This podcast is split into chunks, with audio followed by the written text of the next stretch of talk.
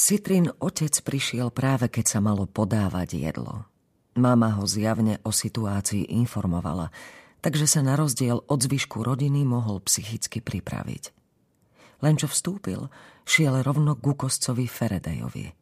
Potriasol mu rukou a predstieral oveľa väčšiu nenútenosť a pohostinnosť, než bolo potrebné. Večera bola nepríjemná. Panovalo zväčša ticho, len kde tu prerušované koscovými poznámkami. Máte nádherný dom. Aká chutná limonáda. To sú snáď najlepšie zapekané cestoviny v celej Stredomerike. A hoci to boli samé pochvaly, jeho hlas pôsobil na každého ako seizmický šok šíriaci sa dolu chrbticou. Ešte som vás tu v okolí nevidel, prehovoril napokon otec. To ma neprekvapuje, odvetil kosec. Nie som ten typ, ktorý sa rád ukazuje na verejnosti. Niektorí kosci sú radi stredobodom pozornosti, ale vykonávať toto povolanie naozaj správne si vyžaduje istú dávku anonymity. Správne? Citru také vyjadrenie popudilo. Existuje správny spôsob kosenia? Nuž, odvetil kosec. Rozhodne existujú nesprávne spôsoby.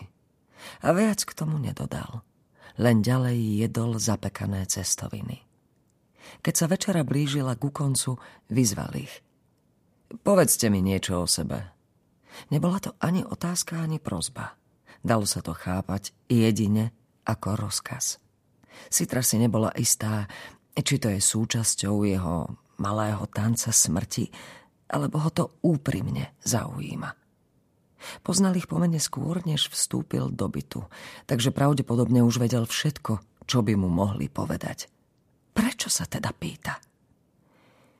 Pracujem v oblasti výskumu dejín, odvetil otec. Ja pracujem ako technička pre syntézu potravín, odpovedala mama. Kosec Faraday nadvihol obočie. A predsa ste toto jedlo pripravili od piky. Odložila vidličku. Všetko zo syntetických prísad. Áno, ale ak dokážeme čokoľvek syntetizovať, vyjadril kosec svoj názor, na čo ešte potrebujeme technikou syntézy potravín? Sitra videla, ako sa z maminej tváre vytratila všetka farba. Bol to otec, kto sa postavil na obranu existencie svojej ženy. Vždy je čo zlepšovať. Áno, aj otcová práca je dôležitá, pridal sa Ben. Čo? Výskum dejín? Faraday zamietavo kývol vidličkou. Minulosť sa nemení a podľa toho, čo vidím, ani budúcnosť. Kým rodičov a brata jeho slová znepokojili a poriadne vyviedli z miery, Sitra chápala – čo tým chce povedať. Vývoj civilizácie bol dokončený. Každý to vedel. Pokiaľ išlo o ľudskú rasu, už nebolo nič, čo by bolo treba skúmať. Nič o našej existencii, čo by bolo treba rozlúštiť. To znamenalo, že žiaden človek nebol dôležitejší než druhý.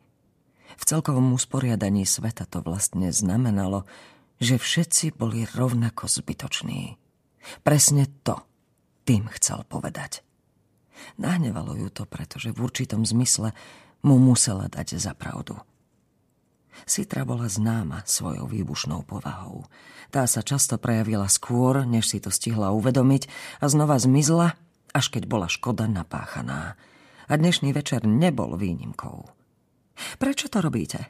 Ak ste tu, aby ste jednoho z nás skosili, jednoducho to odbavte a nemučte nás. Mama zalapala po dychu a otec si odsunul stoličku, ako by bol pripravený vstať a fyzicky ju vyviesť z miestnosti. Sitra, čo to robíš? Mamin hlas sa chvel. Správaj sa trocha úctivejšie. Nie, je tu a chystá sa to spraviť, tak ho nechajme, nech urobí, čo musí.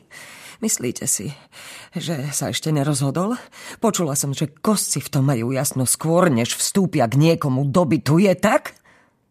Kostca jej výbuch vôbec nerozhodil. Niektorí áno, iní nie. Odvetil pokojne. Každý máme vlastný spôsob, akým svoju prácu vykonávame. Ben už teraz plakal. Otec mu položil ruku okolo ramien, ale nemohol chlapca utíšiť. Áno, kostci musia kosiť, pripustil Faraday, ale musíme aj jesť, spať a viesť jednoduché rozhovory. Sitra schamatla jeho prázdny tanier. No, je po večeri, takže môžete odísť. Otec pred ním padol na kolená. Otec skutočne klačal pred týmto mužom. Prosím, vaša ctihodnosť, odpustite jej, preberám plnú zodpovednosť za jej správanie. Faraday len stál. Ospravedlenie nie je nutné. Je osviežujúce, keď mi niekto protirečí. Nemáte potuchy, aké únavné je všetko to podlizovanie, lichotenie, tie nekonečné zástupy petolízačov. Urážka je naopak príjemnou zmenou. Pripomína mi to, že som človek. Potom šiel do kuchyne a vzal ten najdlhší a najostrejší nôž, aký našiel. Švihol ním sem a tam, aby zistil, ako preniká vzduchom. Benovo kvílenie zosilnelo a otec ho ešte pevnejšie zovrel. Kosec Feredej pristúpil k mame. Sitra bola pripravená vrhnúť sa pred ňu a zastaviť čepel, ale namiesto toho, aby sa zahnal nožom, vystrel pred ňu druhú ruku. Poboskajte môj prsteň. To nikto nečakal. Sitra najmenej. Vy... Vy mi udelujete imunitu. Za vašu láskavosť a večeru, ktorou ste ma pohostili vám na rok udelujem imunitu proti skoseniu. Žiaden kosec sa vás nesmie dotknúť. Ale ona zaváhala. Radšej ju dajte mojim deťom. Stále pred ňou držala ruku s prsteňom. Bol na ňom diamant veľkosti hánky, uprostred tmavý. Všetci kostci nosili taký. Ponúkam ju vám, nie im. Ale, Jenny, urob to naliehal otec. A tak to spravila. Kľakla si, poboskala prsteň.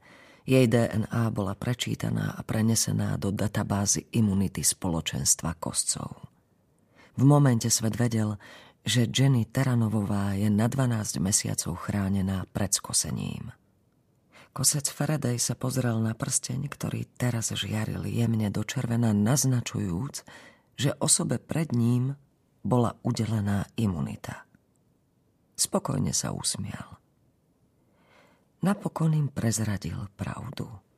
Prišiel som skosiť vašu susedu Bridget Čedvelovú, vysvetlil. Ale nebola doma. A ja som bol hladný.